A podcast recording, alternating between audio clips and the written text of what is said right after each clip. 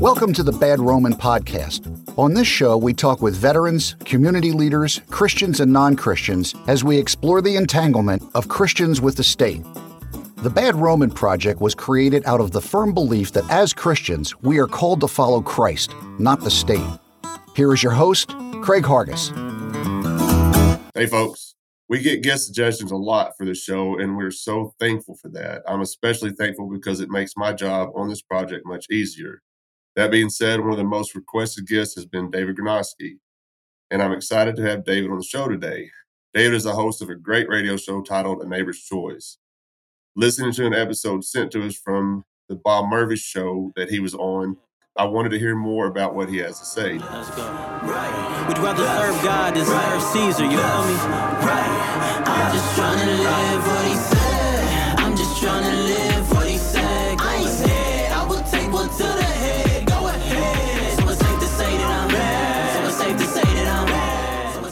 So before we get started, why don't you give us a little background of yourself, just in case? Like I'm pretty sure the majority of our listeners are going to know who you are, but just in case there's someone listening that's not familiar, just tell us a little bit about yourself, whatever you want people to know about you, and then we'll get into the topic. Yeah, well, do, I do the daily radio show, A Neighbor's Choice, and our we got a flagship station, Tampa Bay uh, News Talk, Florida, and that's drive time from four to six p.m. But it's also live on video stream, and we get banned for talking about science and stuff, the fascist book and CCP YouTube and all that. They don't like us, but um, we we have a great time with them. We're growing on Rumble live stream. We're getting a lot of people clicking and watching our stuff there that that's YouTube's loss whenever they do that.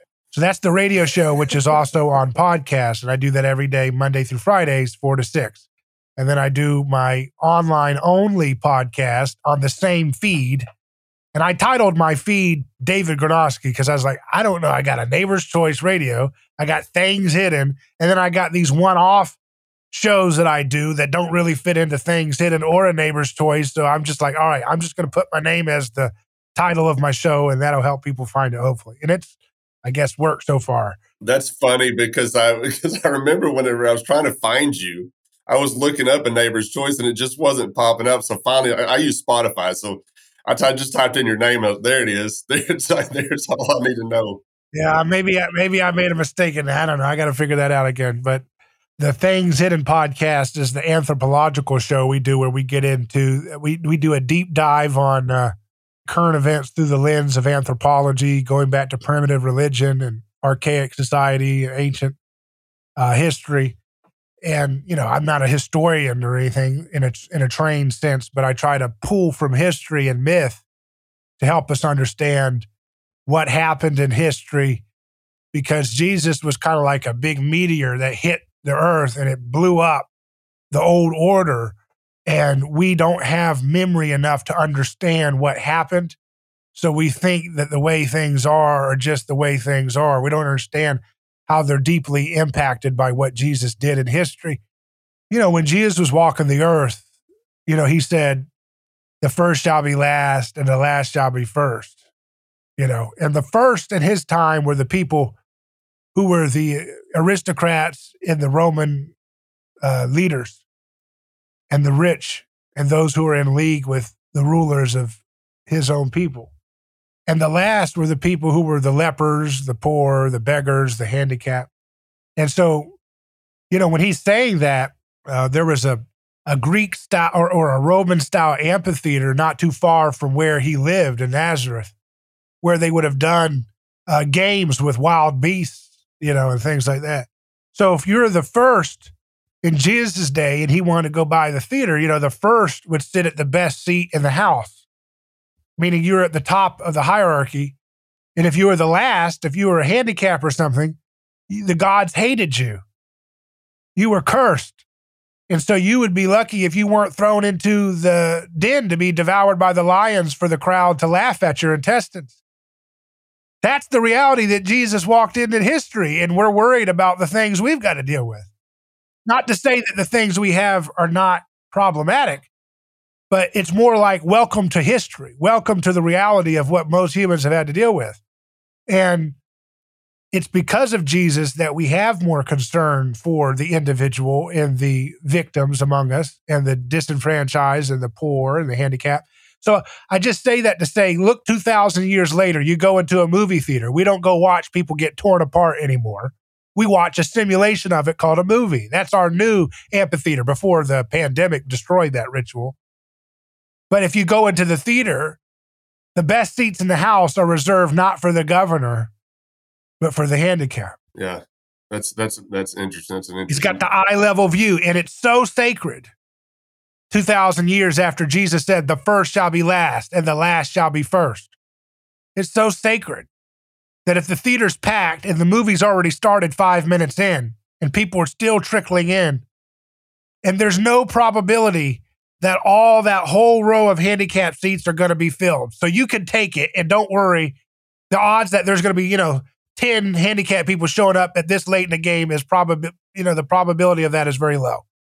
But people will look at that whole row of handicap seats. No one's going to take them. No one's going to kill you. And they still won't sit there. Why? Because we are haunted by the first shall be last and the last shall be first. That's how much, in just that little glimpse of the amphitheater that he he said that sentence walking by, and the amphitheater 2,000 years later we have started to become more concerned with the least of these, and that's because of his impact and what he did, you know, because he he blew up the whole machine of ancient religion. And that's kind of where we're at today. You know, that's why we're in this mess that we're in, where uh, we're haunted by victims. And and my whole thesis is basically that we are going to continually see political correctness um, and people breaking apart and having schisms over perceived injustice, the more we refuse to heed Jesus' call to desire mercy, not sacrifice. Right now, people want to do mercy via sacrifice. So I'm going to force you to take a medicine because I got to save your life. So I'm going to have mercy on you, but I'm going to use sacrifice by forcing you to be excluded as a pariah from society if you don't take this product. So that's mercy via sacrifice, but that's not what Jesus says. He says God desires mercy, not sacrifice. He says, do not resist evil with violence. And so we are more prone to be aware of our victims, 2,000 years of Christianity infecting our bone marrow so we see victims here and there and everywhere, but we can't agree on who the victims are, and we can't agree on who the on who the monsters are. You know, the gun rights people say the gun owners are being scapegoated. The, the African Americans, you know, some some of the left wingers believe that they are the ultimate martyr and scapegoat of our times, and the Trumpsters say that they're the pariah, and the women, and then you got the Stop Asian Hate, and everybody's vying for the perch of being the most supreme martyr. Everybody's looking at the cross and they're trying to get on the cross themselves without the pain, of course, right? They want a postcard crucifixion. You know what I mean? You ever go to those uh, tourist shops where you put your face in and the, the the cutout and you get to look like the character or whatever? So that's basically what we're at today. We've got a cross crucifixion painting and there's a little cutout hole and everybody's vying to get up on the ladder and put their face where Jesus' face is and say, Look at me, because I am this identity. I am the sacred victim. I have the power. Because, see, there's something that was unleashed when Jesus said, The stone the builders rejected has become the cornerstone. And meaning, in the act of being perceived to be rejected, you gain power. And that power can be used for good or evil. And that's what everybody's trying to do is they're they're trying to tap into that martyr's perch that Jesus presides over history because they covet that victim status because they know it's innocent, they know it's holy because he's truly innocent. And he's the ultimate victim, but he's also the ultimate overcomer of victimization. But they want to use the perception of I am the ultimate victim because of my identity as a means of getting power and violence. That's why those thugs that, Af- that, that went off to Afghanistan and spent $2 trillion had to continually tell us we were doing it to get women to be third wave feminists in Kabul. They had to create this narrative that I'm just doing it for the least of these. Do you know what it's like to be a tranny in Afghanistan? Come on. That's why we got to spend one more trillion dollars on this whole campaign. Because if you give us another trillion, we're going to teach them Foucault and we're going to teach them all this stuff. And these guys are going to have salons. And hell, maybe they'll even start using some of their own opium more often and we'll be able to create a perfect paradise of third wave postmodern French uh, philosophy in Afghanistan. That's the kind of stupid stuff they, they sell us some of the mid-level managers of the execution of these wars believe it. Like a Mark Milley, that's the mid-level manager, you know. that's the Burger King manager. He's not the owner, you know. He's just a, just another guy. But these guys, they some of them believe in this stuff, but a lot of them are just using it as a narrative to sell good old-fashioned sacrificial violence that Jesus came to end. So they're trying to smuggle it's like a Trojan horse. They come as a victim. Oh, I'm just trying to help babies. And then they bam. Oh, actually, you were just helping Raytheon. You're just helping Boeing. You're just helping your bureaucracy. It's so interesting to me. maybe it's not interesting. It's disturbing to me how Christians will buy into this narrative too. We're helping these folks by dropping bombs on their children. And Christians will buy into this. Well, yes, we're helping them, but we have to kill them first. You know, I mean, how can you make that even make sense? And you talked about this a minute ago, and I think you, I think it was on the when you were on the Bob Murphy show that you mentioned this as well. I've seen atheists act more Christ-like than actual Christians act Christ-like. You know, they they learned that from somewhere, and you made that point in that show where it started with Christ. We didn't come up with this on our own. It started with Christ. Christ told us to love our enemy. Christ told us to love our neighbor. Nobody else was talking like that, were they? Not in that day that I can think of. And it was it was universal among the, the early church. And it wasn't just what he taught; it's how he lived. You know, because it's kind of like a performance artist. You know, exactly, exactly. Actions speak louder than words, so he would perform stuff to get the visual, so you would remember it better. Right. You know, exactly, exactly. That's why he would have you know turn the other cheek and and uh, you know he would you know, different things like walk a mile, walk another mile, you know, and that kind of stuff. Those are visuals rather than philo- philosophical uh, principles. And I want to get into this too as as we go along because we taught we see so many people just stay so ingrained with politics, entangled with this with politics, and they think they can change things through politics. And I just don't buy that notion anymore.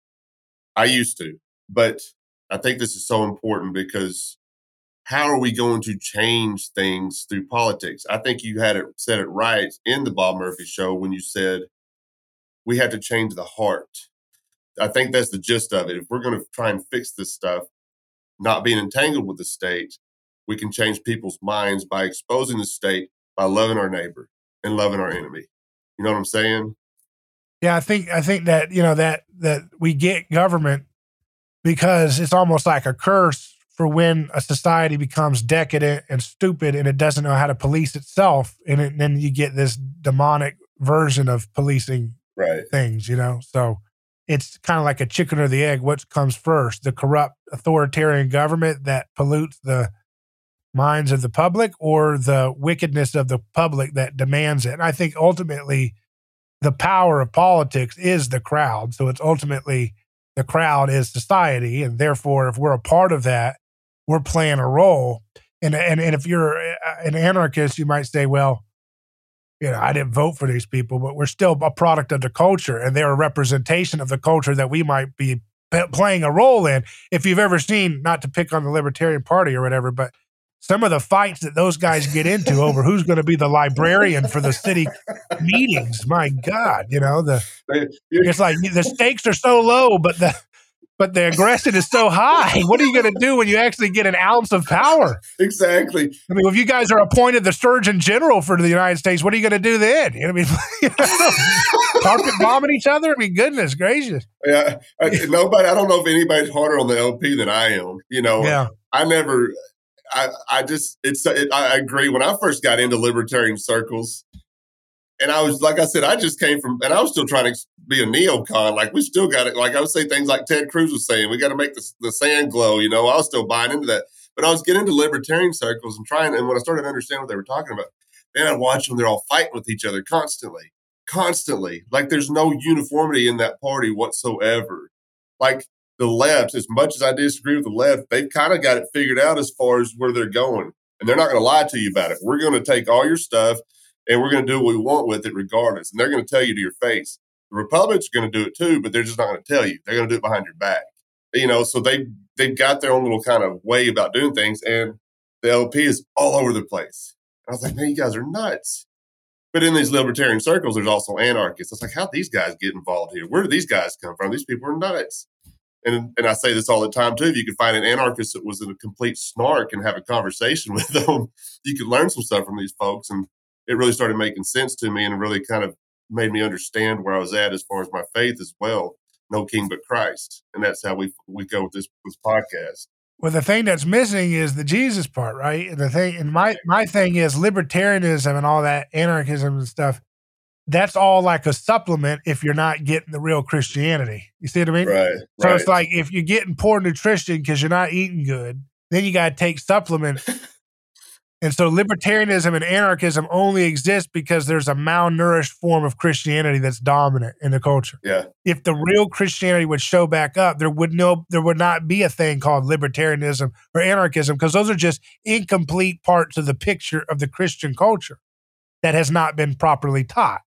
Most people when you bring up Jesus and they're secular or whatever, they say, "Oh, you're preaching to me, you want me to convert." And they don't even know what they're talking about. They're talking about a completely different religion when the way they use and think about Jesus, they think about an eternal hellfire like Hades or something. That's Greek, you know, Neoplatonic religion or Gnosticism or something. It has nothing to do with the real Christianity. Most of the people's conception of Christianity is more about uh, Descartes rather than, you know, the Bible. I mean, Descartes was more about, I think blank, therefore I am. I think this doctrine, therefore I am a Christian. I think this thing, therefore I am this. I think I'm Pentecostal, therefore I'm Christian. I think I'm Nazarene or Orthodox or Catholic, therefore I'm correct and I'm Christian. But that's a Cartesian approach. That's not a Christian approach. You know, a Cartesian is about rational rationality and rationalism. And, you know, Christianity is not about observing new. It, it's kind of like this. I tell people, you know, the way people are taught Jesus in America and much of the world is it's like telling a young African American boy or girl, hey, you know, so here's the deal. I want you to know the story of Martin Luther King Jr.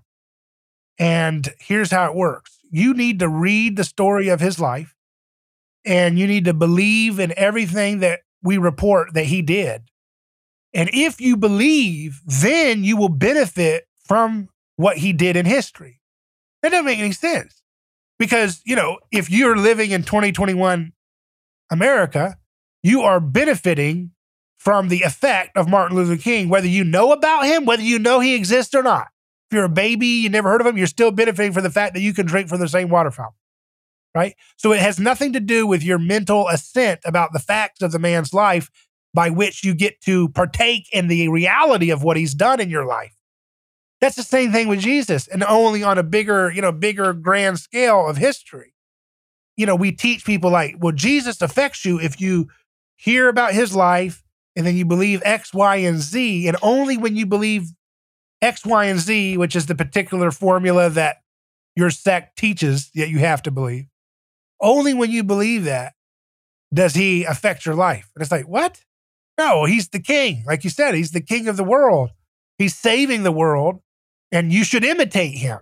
That's what it means to convert to Christ. It's to imitate him. It's to understand, like Paul, Paul was on the road of sacrifice. He was headed back to sacrifice on behalf of his zeal for what he believed to be God. So he, in some sense, had a kind of like a Cartesian sense in the sense that he was willing to kill other people for some mental model about God that wasn't even real. God didn't want him to kill those people. So the God that he was serving didn't exist. And Jesus encounters him on the road to sacrificing somebody, you know. And Paul says that it is hard for thee to kick against the pricks, which is actually kind of like, it was like a famous quote from a famous Greek play called the Bacchae that was very popular at the time. Because remember, Paul's telling this story of his conversion to a bunch of Greeks. So he's relating Jesus to their context by giving him a quote that Jesus basically is quoting Dionysus from the Bacchae. And Dionysus was the god of the crowd. He was the god of orgy and wine drinking and uh, violent crowds. And in the story of the Bacchae, uh, King Pentheus arrests Dionysus and puts him on trial, just like Jesus was put on trial by Pilate and Herod. But in the play, the Dionysus god says, It's hard for thee to kick against the pricks, meaning you're putting me on trial like you're in charge here, but you're not. I'm in charge. I run the show and you can't escape because kicking against the pricks is like the ox trying to kick off the yoke when he's on the harness of the of the uh, chariot or whatever, you know. So you can't get out. You can kick, but you can't get out. You're stuck. You're on. I'm in control, and that's what Dionysus tells King Pentheus in the Bacchae play. So Paul knows his Greek audience. He's relating to them, and he uses that quote from the Bacchae, and he puts Dionysus's words into the mouth of Jesus, and he says, "It's hard for thee to kick against the pricks, but it's the reversal." Of what Dionysus represented to the Greeks, because the Dionysian god represented the crowd's going to tear you apart, including you, Mr. King, because ultimately the crowd runs politics. And so Paul is basically redeeming Dionysus and bringing it back under the completion with Christ because he's saying, Paul, you can run, but you can't hide from my love. You see, he's not getting revenge. Paul's killing his people. Paul's killing people who were following and imitating Jesus. But instead of doing what Dionysus does, where he says, It's hard for thee to kick against the pricks, I'm going to kill you, King Pentheus. And at the end of the Bacchae play, he does. He tears, his followers tear King Pentheus limb, limb to limb. In, in the Jesus story, of course, Paul stops tearing people apart by stoning people, like he was stoning Stephen. He ends the violence because it's hard to escape the power of Christ. And that's what Paul's saying. You know, he's He's going into their mythic world the way they understand the world. They tell stories about gods to make sense of the world. And he's redeeming their own character and bringing it back to make it point back to Christ. And that's kind of where we're at, you know? Hey, folks, Craig here. And I'd like to let y'all know we are always looking for writers to contribute to our blog. I don't care if you have any experience or not two or three of our contributors had no prior experience writing, and it turns out they have a real knack for it. Our project coordinator helps them put the articles together, and she publishes them on our website and Facebook page. And you will also have the option to come on the show and go more in depth about your article.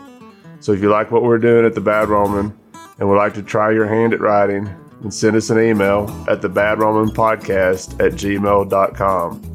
We're having a blast with this project and we would love for you to join us in helping promote it. Now back to the show.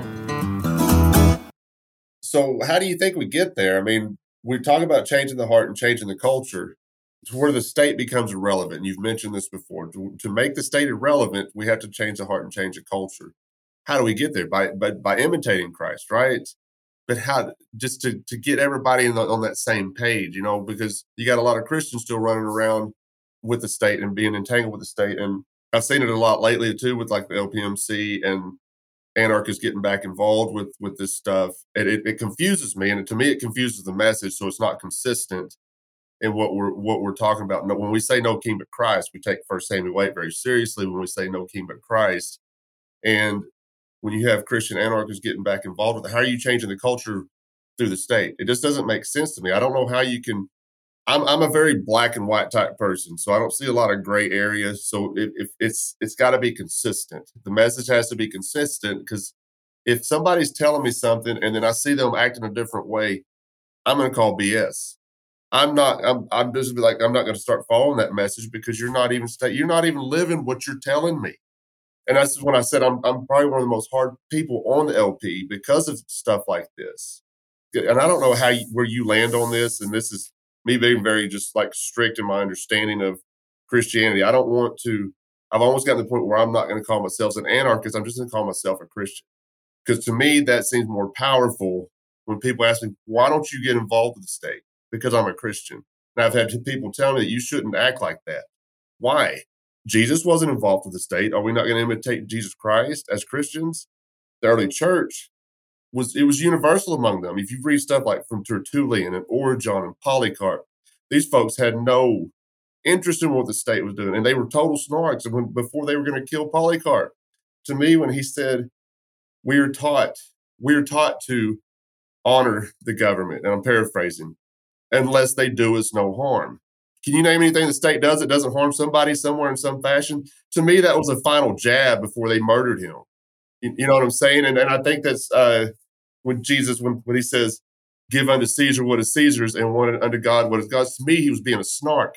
Nothing belongs to Caesar. Let's be honest, it all belongs to God.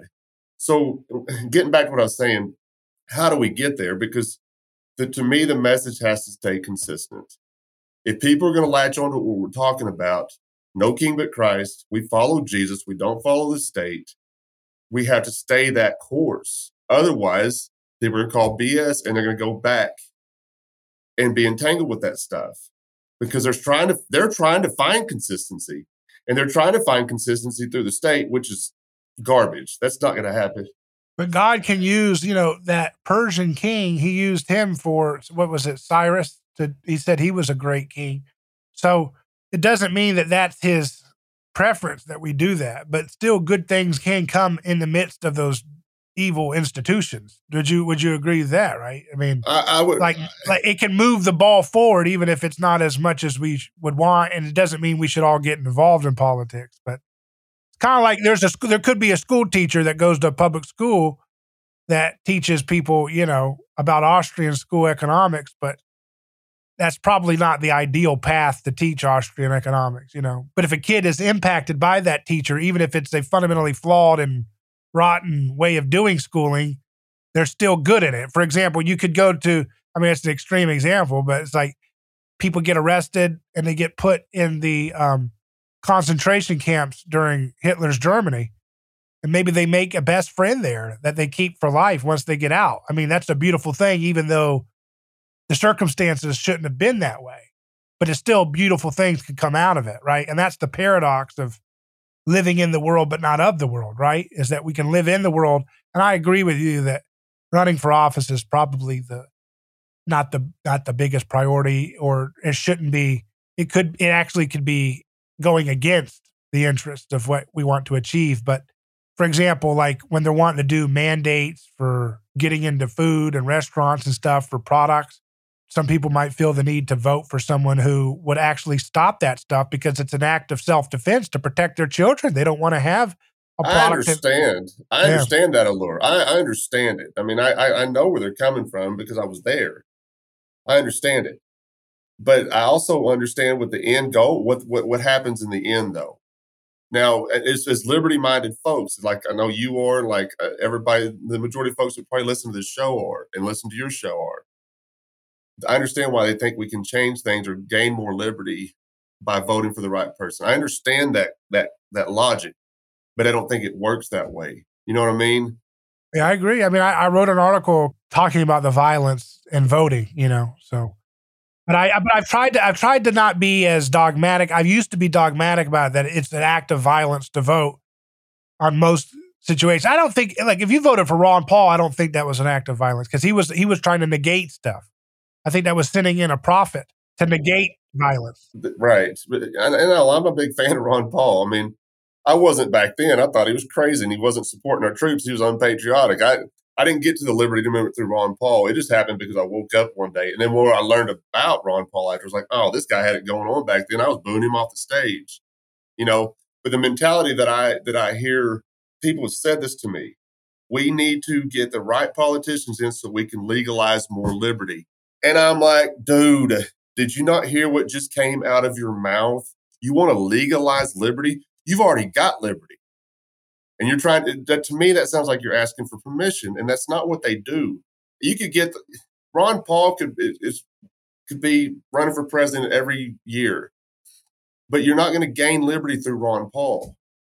And you talk about it, when we get away from that and, and change the culture and change the, the heart, that's the focus I have. I mean, so so a few specific examples. You said, okay, what do we do? Right? How do we do that? So a few examples that I give people is one, you got to imitate Jesus. So, first of all, what is it? Let me give you the question. What does it look like to imitate Jesus and the way that we're talking about? What does that look like? All right, so I'm not a I'm I'm not good at theology. Like it goes over my head. So I keep it very basic when it comes to this. When Jesus said love your neighbor, I try to love my neighbor. When Jesus says love your enemy, that's difficult to do, but I try to love my enemy. And if I leap to me, everything after that will fall into place. If we love each other, if we support each other, if we help each other, everything else will fall into place. In my this is maybe I'm maybe I'm living in a unicorn world. I don't know. But to me, that's how you do it. You love your neighbor, you love your enemy, and then all the other stuff that we're worried about will just fall into place. So is love an attitude or a disposition or an action in that context? It's an action. You have to you have to show it in action, like you said earlier. Act, actions speak louder than words. You can't. You walk up to somebody and say, "I love you." What is that? That could be empty if you're not showing it with your actions. So how do we love our neighbor who wants you to wear three masks and get your booster every six months to be able to go and get food for your kids and they want it in your kids? Well, I didn't say it was going to be easy. so tell me, how do we love that one? What would you think? You meet that person and you got to and you got to hang out with them like it's the movie, it's the show Big Brother. You got to live in the house with those guys. This is why I don't watch reality TV. yeah. I don't even oh. watch it. I just see the thing. I don't even know the rules, but they they have to hang out in the house and live together. How would you learn to love someone like that? Because that's basically what we've got to figure out. They want to they want to force medicate you. They want to shame you for your gender. They want you to hate yourself because of your toxic whiteness or whatever. This is what I've started doing with folks like that. Okay, so instead of and I, I debate on you know on social media like a lot of people do, but what I've started doing with folks like that, I start asking them questions, and even in person, when the, when they want to force you to have a vaccine, they're not using the word force all the time, and so I'll ask them that question: Should we be people be forced to do that? And when they think about it, like, well, not forced, but they should be pushed. This is what I'm hearing. They should be pushed in that direction. Well, who's going to do the pushing? Well, by like uh, vaccine passports. Well, who's enforcing that passport? There's force behind all of this. You could call it pushing, but it's still force.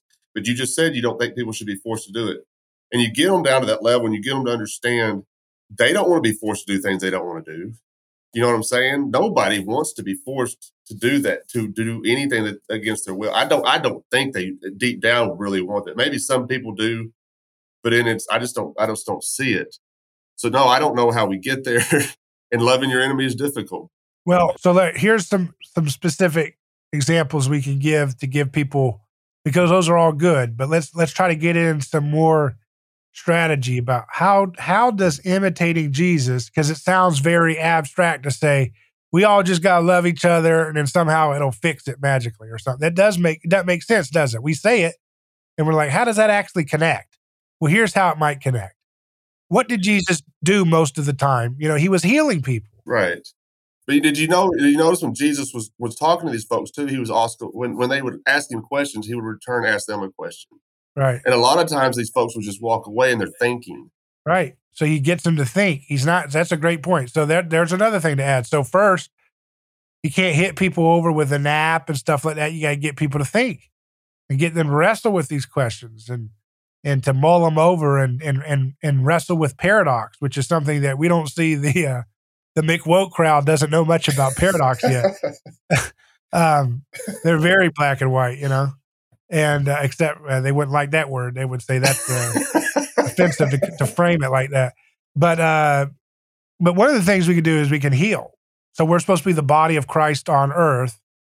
So if you're the body of Christ and you're looking around, you're like, okay, what did he do while he was on earth? He was healing people a lot. So let's start healing people because it turns out one of the big pressure points by which people still put their abiding faith and trust in the state, as we've painfully learned in the last year or two, is health care and medicine. So, what we have to do is find the cures for cancer, the diabetes, the, the diseases, both the acute ones like we're dealing with now, the infectious ones, but the chronic ones, which are the bigger problem. I like where you're going with this because I was gonna I was gonna tie this into the conversation somehow, and and I didn't know how we were going to, but you're doing it fantastically right now. Keep going. So the thing is, is like that's that's an example of what it means to imitate Jesus because we think, okay, when you hear about someone telling you on a podcast, all right, the key is don't vote, let them destroy you, and just be loving in Jesus. And you're like, come on. But no, but look at what it actually looks like. If you're going to imitate Jesus, he was a master healer most of the time, was what he was doing as his actions. So go and heal the diseases because so many people are dependent on the state because of Medicaid and Medicare, and they want universal health care and insurance and all these different things they've got going on. And then you've got nutrition science, which is monopolized by the state. And they've been getting it wrong and getting you deadly wrong advice for decades and decades and decades. I mean, everybody we know, everybody we know have suffered horrific diseases. If you're in America, you know somebody, and they're everywhere. Great grandma, grandma, uncle, aunt, mom, dad, brother, sister, whoever. If you live long enough, you're going to get these horrible diseases that are caused by our government's misinformation and disinformation about nutrition. So start with nutrition. Let food be thy medicine. Hippocrates said. So you start there and you start teaching people the truth about food. And it turns out the scientists and the doctors I talked to believe that perhaps 90% of the chronic diseases in the last century would have been eradicated if we had eaten the same crap, but just got rid of one variable, the vegetable oils. And that turns out there's a better way to make those things. We're gonna have to figure out recipes without seed oils, with and you know, and then you got you've got these, um, you know, whipped olive oil might work. You know, I don't know. Hey folks, Craig here again. As you know, this project is completely self-funded by me, and all profits go straight to charities here in Memphis. If you have a blog, a podcast, or a product that you would like to advertise on the Bad Roman podcast, the first 15 folks to sign up for four ad spots with us will get a fifth spot for free. Visit thebadroman.com slash ads. I'm so happy how this project has grown, and thanks for listening. Now let's get back to the conversation. So I was going to ask you this too, because a while, a long time ago, and it's been a few years, my doctor told me to stop using vegetable oil and start using olive oil to cook with. If I cook anything, if I'm going to, you know, cook anything, I use olive oil now. But I've heard you mention too, you also have to be careful about the olive oil yeah, because some of them are adulterated and it, and they don't la- they don't put it on the label because they've got some shady whatever. But that's the tricky thing with olive oil. You know, I I, th- I heard that the California olive oils are pretty pure, but they're expensive. I don't. I can, I cook with butter, coconut oil, beef tallow, and then like if I was, go- I don't have stuff like this. I don't make this kind of stuff, but I guess you could use like a, you could make up your own mayonnaise with olive oil or avocado oil or something to Oh, so I, if I use mayonnaise, I, I, thought I was doing good by getting this olive oil mayonnaise. And then, then you turn it over. I know I did this after listening to you, and I turned over. I've, I've got it in my refrigerator right now, and I, I went and looked at the ingredients. Like, oh, it's got vegetable oil in it. That's how they trick you, though, because it'll say just like the, it'll say made with avocado oil, and they know that the consumer thinks made with means that's all it's made with. Right. But that's the selective marketing tactic. You turn it over, first ingredient soybean oil, second ingredient, uh, you know, canola oil, third ingredient avocado. Oh, okay, it was made with it. Okay, yeah, you put that crap in with a bunch of poison. Thanks. Is that like dying with COVID and not of COVID? Exactly. Yeah. but so ninety percent of our diseases could be solved, possibly these chronic illnesses, in terms of the rate of occurrence. Heart disease, cancer, diabetes, these chronic diseases and a lot of the autoimmune disorders are caused by the vegetable oil consumption. It turns out that people who tend to gain fat, so the guys who get a little chubby because they eat the same pizzas and everything and Taco Bell that's got seed oil in it, and then their friends are the skinny kids. And they say, Hey, you eat too much. And it's like, No, I ate the same much you did, buddy. You know, and it's like, what's going on? Why is it that some people, some people's body expresses a reaction to vegetable oils by your body doesn't want to burn it for fuel because it does stuff. It, it, it's like running bad fuel in your engine. It's going to run, blow up the different pieces of the machine. So you don't want to run the fuel. So your body will store it on the shelf, which are people who are more likely to be obese from eating these things. But people who are more likely to be remain thin are more likely to have autoimmune disorders because the burning of the vegetable oils for fuel causes auto, autoimmune disorders to sometimes arise. See? So it's interesting that was Dr. Cate Shanahan that told me that. She's a medical doctor that's really into this, and she's a New York Times best-selling uh, nutrition researcher. But um, my point in saying that, just to get back to the Jesus tie-in, is that if we could eliminate ninety percent of these chronic illnesses, That would be a revolution if that was done from people in the marketplace of ideas and the real marketplace and Christian churches. What if churches were teaching you about this? What if Wednesday night service was teaching you this is what's happening with diabetes? This is what you can replace these foods with. Here are common ingredients. Look at your spice rack, canola oil on, on the spice. What? It's in there sometimes? Yes. Stay away from it. You've been eating it for decades. It's bioaccumulating in your body. It's destroying your mitochondria. It's also linked to mental health problems. We got Chris Palmer, Harvard psychiatrist. He gets people on th- therapeutic ketosis, which is a way of reducing a lot of your access to seed oil products.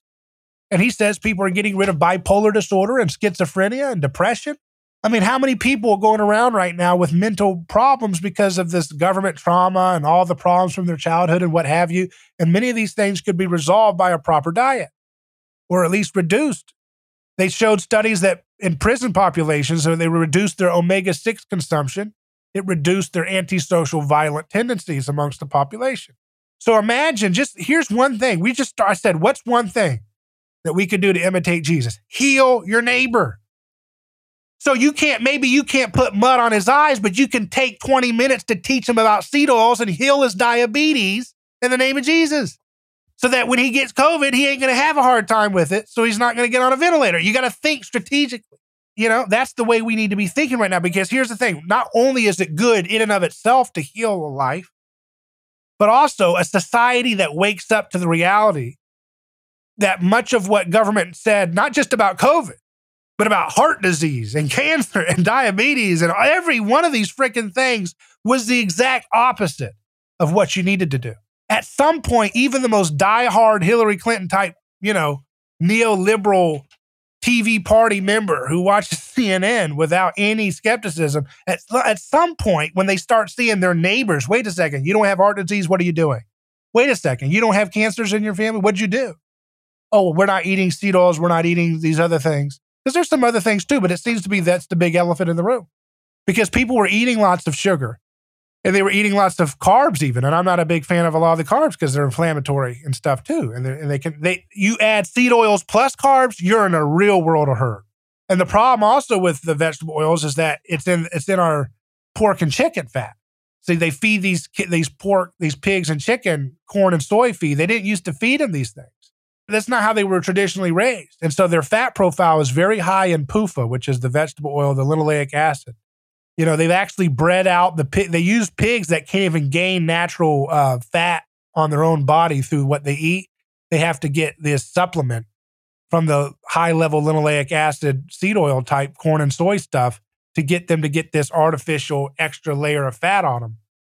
And uh, it's very greasy. That's why pork is prone to having contamination issues because it's a very inflammatory, a very unstable fat, this vegetable oil type fat. Yeah, you broke my heart on one of your shows when you mentioned uh, bacon.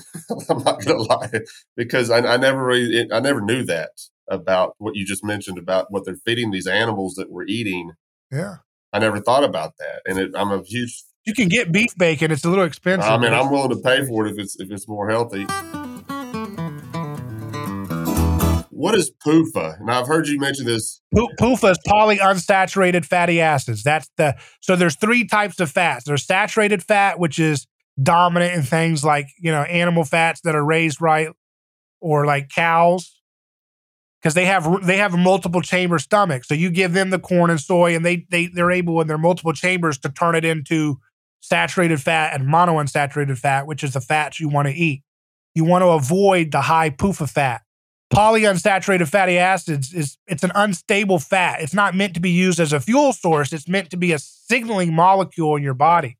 It's like it's like it's it's this unnatural seed oil that was never meant to be used for human consumption at the rate we're eating it. Like 5 tablespoons of corn oil is the equivalent of 96 ears of corn.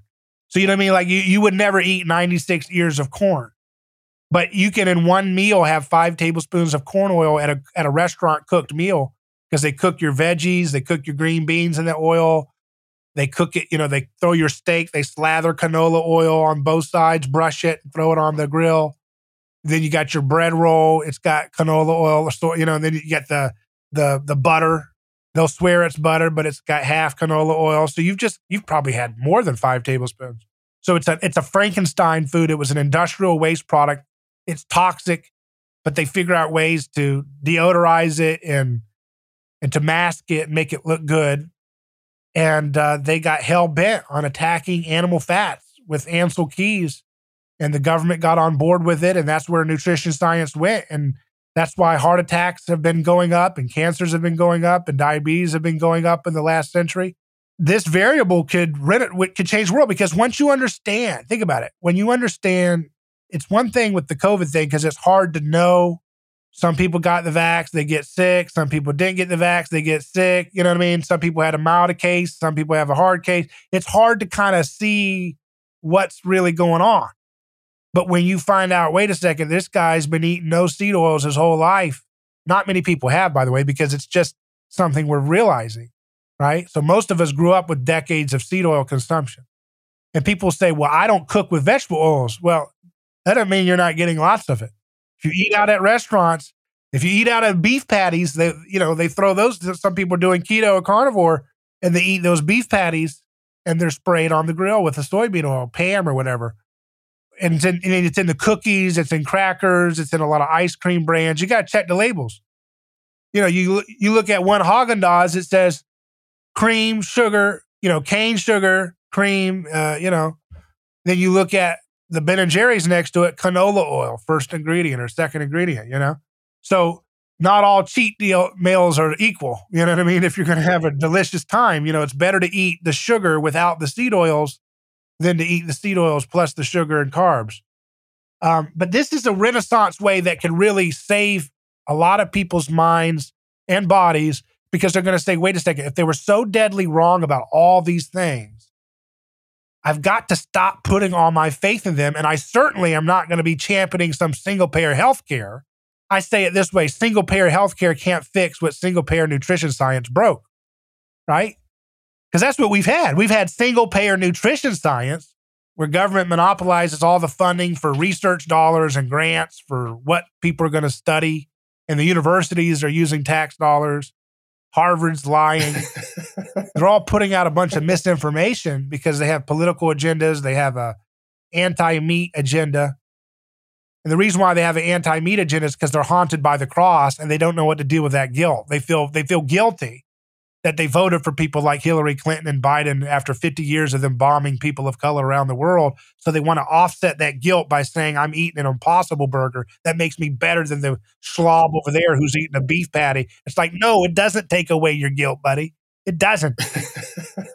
these vegetarian foods actually kill more animals because these monocrop cultures they do to get these corn oil and all this stuff I mean, those giant fields of corn, they displace tons of woodland animals. They kill foxes and toads and birds and voles and moles. And, you know, I mean, the, the, the, the amount of animal life that has to be murdered every year for the average vegan to maintain their decadent lifestyle is obscene. So that's the problem is that people have a lot of guilt because they're haunted by victims, as I started off the show talking about. And that's why they're hell bent on eliminating not one animal must die. But that's not true. Just like you said, oh, we're going to go off to Afghanistan war because we're going to save the kids and give everybody feminism. But that's not true. That's a myth, you know? And it's a myth that you're going to be to save animals' lives by going to a plant based diet or whatever. But that kind of nonsense pervades the state. So here's the thing if we solve that problem, that's going to open up the hearts and minds for millions and millions of people, potentially billions if you think about the world impact of that. The other thing we need to do is we need to create technology that brings scarcity into closer proximity of us for us to defeat. Here's what I mean by that the story of the fishes and the loaves. That's a story I think is a prophetic story that we're meant to imitate in real history, which is Jesus takes his kids' fishes and loaves. He doesn't cut each fish and piece of bread into a little crumb so everybody gets a piece. No, he breaks the boundaries of scarcity and he, he avoids conflict over scarce resources, and everybody in the crowd is fed. And I believe that's a prophetic picture about what we, as imitators of him, are to do in history, which means we need to create energy too cheap to meter. We need to create low temperature nuclear energy. We need to create 24 7 solar panels. We need to create uh, elemental transmutation. And all these things I'm talking about are real things. That's why I said them. They're all things that I've encountered with different people and technologists in my show, in my research, who are doing these types of things. Nuclear energy at room temperature is being done and developed. Has no taxpayer dollars behind it, pretty much. So that's why it doesn't get the kind of fanfare that other forms of clean energy get. Number two, you know, elemental transmutation. People are finding out ways in which they can create rare earth elements at room temperature. These are very pioneering things. There needs to be more research into these fields. Three, 24 7 panels. So you don't have to rely on intermittent sun exposure, that you could have panels around your house, on your laptop, on your TV that are harvesting intermittent energy, including infrared energy, so it's not dependent on direct sun exposure. It could be getting energy 24 7, self contained, no moving parts. These are just three things. I mean, there's a thought, there's a ton of stuff, but here's just three things that if we worked on this, imagine that your HOA had a little safe, low temperature nuclear cold fusion reactor. This isn't something that's going to be like Fukushima. It's room temperature. That's what causes the explosion. There's no high pressure you know, millions, you know. So imagine you've got this thing and it's running off of ocean water or something, you know, and so you're just running it and it powers your HOA. You don't have to worry about the grid. Or you could power your little commune if you want to be a PorcFest or something, you know, you have a fun, have a good time. You know, you you power whatever you want, self-contained energy. I'm not talking about perpetual motion machines. I'm saying these are real things that have tremendous ability to kind of disrupt if you don't want to be a part of the Middle Eastern oil campaign, dollar for oil deal. If you don't want to be a part of solar panels and wind farms like the Green New Deal, you can look at technologies that can be developed that helps alleviate scarcity. Because that's again what I'm trying to say is two narratives that the state keeps funneling people to depend on them and worship them is the planet is dying. We alone can save you. So if Christians come up and say, hey, actually, no, this guy did room temperature nuclear energy, we're good. Sorry, we don't need you. You're like, what? What? Oh, but wait a second. We've got wind farms. They're like, no, dude, we're good. like, do you see how beautiful our lights are? Everything's powered very nicely here. Thank you. And everybody knows about it. So you can't suppress it because the internet and the technology's out there. You know what I mean? And it's affordable. It doesn't need taxpayer dollars to make, you know? So you you neutralize, you outcompete the state because their their whole formula is they look for pressure points in people where they say, we alone can save you. So healthcare is a big one of a big one. That's huge. That's the big primordial one. That's why they've had such success with this thing so far. Because when people feel like their family's in threat, they'll do anything. That's what Australia is doing right now. They have to put a mask on to drink a beer. They can't go outside. I mean, they're sitting like they're in pound puppies or something, you know? and they're sitting there. Where's Crocodile Dundee? Where are the people in Australia to fight back? Well, they've they've had a long time of of learned helplessness, learned submissiveness. So we need to we need to outcompete the state's phony solutions to the problems that they've held us back from solving because that's the whole point that Jesus is saying. The reason why he says God desires mercy, not sacrifice, is because sacrifice is a stupid way of solving problems sacrifice doesn't work, especially after Jesus unveiled it and broke it, and now it doesn't unify us anymore. So that kind of goes back to the anthropology, which we haven't touched on today, but just briefly, this the idea that ancient societies bound themselves together. You know, the word religion means to bind together. Ancient societies bound themselves together based on a shared sacrificial vic- victim, based on someone they could blame as the cause of their community's bad blood or poor crop or famine or plague or locusts. And so Jesus broke that and he said, No, that's not how it's going to be run. You're going to have to solve problems rolling up your sleeves, healing your neighbor, loving your enemy, taking care of things. That's where science comes from. Because science could only happen in a society that had been haunted by the story of Christ. And slowly but surely, because it doesn't happen overnight, obviously, the church fell into a lot of persecution problems. But as you said, very for the early church was pretty strong for a while on this message. If we recover that dynamism and that wonder, we need to have because remember Jesus said, "Such is the kingdom of these." The children represent the kingdom of heaven. And what are children like? They're creative. They're imaginative. They have hope and wonder in their hearts. They're freely loving. That's how you and I, that's how we should be. We should have hope. We should have that childlike wonder about, hey, what can we see in the world? What can we do? That's what will save the world. Because when you think, hey, wait a second, what can I do to create energy? What can I do to, to, to heal? I don't know about all the seed oil thing, but let me focus on one thing diabetes or one thing, Alzheimer's or one thing, and start learning. And don't just assume that these institutions that have been presiding over our slow decline in health have anything to say on the matter. That's what Jesus did. Jesus didn't listen to his institutions.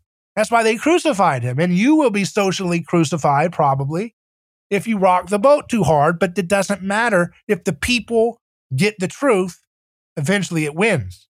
We need to think like Nikola Tesla.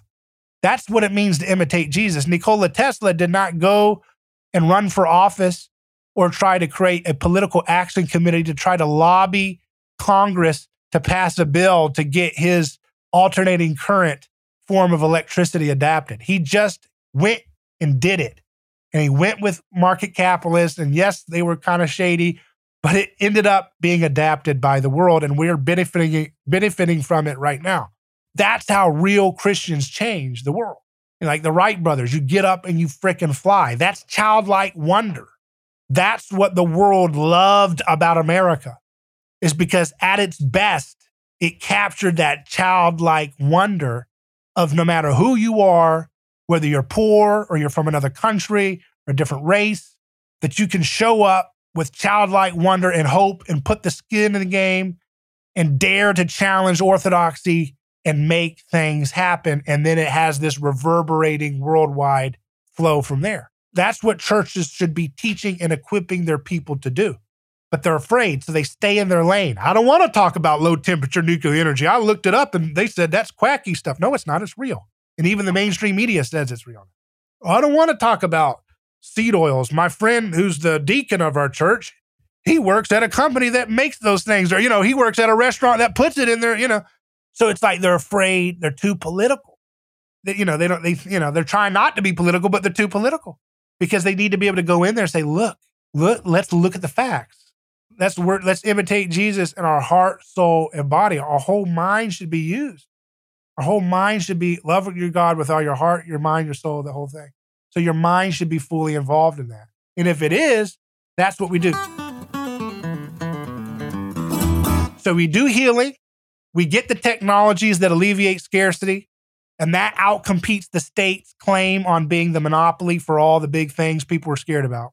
And then the other thing we do is that we tell the story of victims around us. We tell the story of victims around us. And that means instead of trying to persuade people about, uh, you know, enlightenment philosophy, that's fine if you like that, but most people aren't going to be moved by that. But you can tell the story. You can tell the story of Irwin Schiff, who was chained to his hospital bed because of writing books about how to not pay taxes. An elderly man chained to his bed while he's dying of cancer and moved far away from his family so that they couldn't see him very easily as he withered in that condition. And you say to yourself, who, what kind of a society cages an elderly man for this kind of thing? You know, that's performing false witness at its core because actions speak louder than words. And you didn't have to say anything. You didn't have to call that man a name. But if you chain him to a bed, you treat him like he's a violent man. I mean, what's the worst the state can say? Well, he was greedy. He didn't give his wealth to us. Well, what's he going to do if you let him out if he's sick? Is he not going to tip his waitress? I mean, there's no, there's no, there's no violent history here. You see what I mean? If someone murders someone, there's an idea where you can say, okay, I'm not saying I'm not going to get into prisons right now, but there's a there's an argument for why you would have them have a timeout. Okay. They just murdered somebody. You can't just say, oh, hey, try not to do that again because they might go do it again. So you need to have a timeout space. But there's no violence, there's no victim, there's no crime. Why is this person being caged in a dehumanizing way because of a political issue, political crime?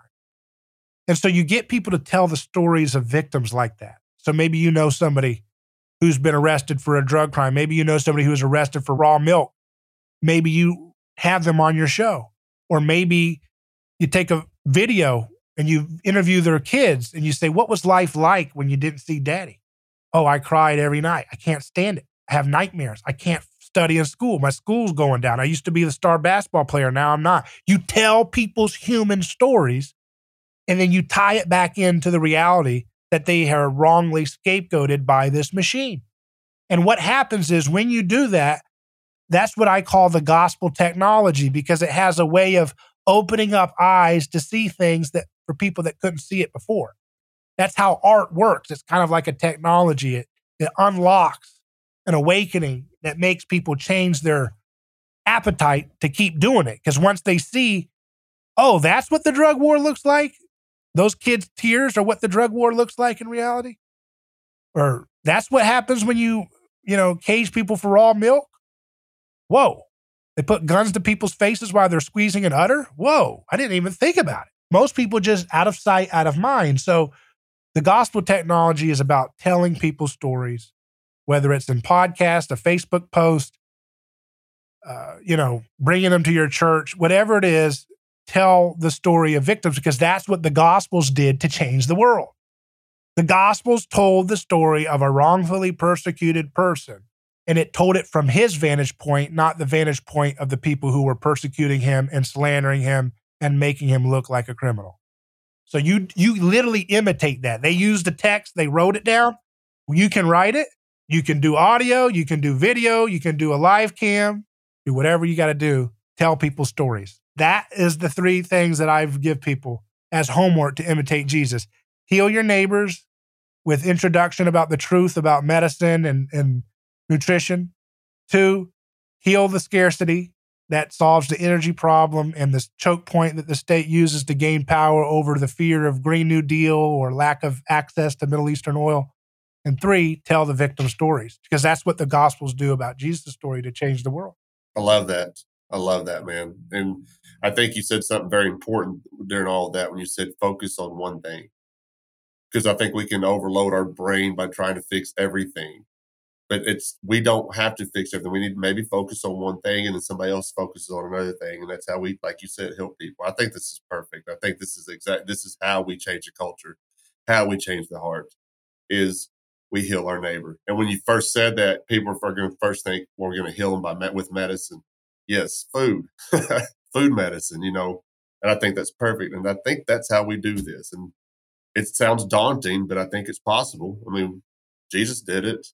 His his followers did it. You know, I mean, he said you'll do greater things than him. You know, so I mean, I, was he joking? Was he joking? No, it's crazy. To, no, but it's crazy to even think that. You know, just greater than things than Jesus. Come on, but he said it if he says it, I believe him. So let's let's do that. And I know you got to get going because you've got something else to prepare for. And David, I really appreciate this. I want to get you back on sometime because I feel like I could talk to you for days. And, you know, I love your show. I love listening to everything you got going on with that. You're you're you're you're a great voice for liberty. You're a great voice for uh, Christianity, and I, I hope you just keep plugging along and know that people out there listening to you. And my mom, when she was in town, I I had had you on the, on in my truck, and she'd never heard of you before and she was listening and she's like, Yep, yep, yep. she was she was all about what you had to say and it was it was pretty cool. So go ahead and plug whatever you want to plug and I'll let you get out of here so you can go do what you gotta do. Well, I'd like to plug you. Thank you for having me on your show, man. I really appreciate it. And uh, uh, really enjoyed this discussion. And uh, if you guys want to go to my website, it's a neighborschoice.com. That's A, letter A, neighborschoice.com. And you can email me hello at a neighborschoice.com if you want to get in touch. As we mentioned, my podcast, if you search for David Gornoski on most podcast platforms, it'll pull it up. And uh, I'm on Rumble live stream and I'm on YouTube, but I mean, I don't know. I'm on strike too. So one more strike and they're going to delete me. Yeah. We'll see how long that lasts. Can you imagine YouTube doesn't want to hear a message? I mean, we have people call in from prison all the time and YouTube wants to censor their voices. We have a very, uh, we have people of color, African Americans, Hispanic, women, all kinds of people calling into my show asking for clemency. Many of the ones that ask for clemency on my show is one of the few shows that would even have some of these people on. And then they tell me they're, they're woke, huh? What are they woke to? They're woke to keeping people rotting in prison for nonviolent crimes because that's what we provide. They're not doing that. That's it. That's it. All right, buddy. I'm gonna let you get out of here and go prepare what you got to do. Really would like to have you on again sometime. And Anytime, yeah. good stuff, man. All right, thank you. Take care. Thanks for joining us this week on the Bad Roman Podcast. Be sure to subscribe to the show wherever you find your podcasts to never miss an episode. And while you're at it, if you like what you heard, we'd appreciate a rating on iTunes. Or if you'd simply tell a friend about the show, it really helps people find us. 100% of donations are given to local charities in Memphis, Tennessee. To learn more about the Bad Roman Project and to find show notes, please visit thebadroman.com.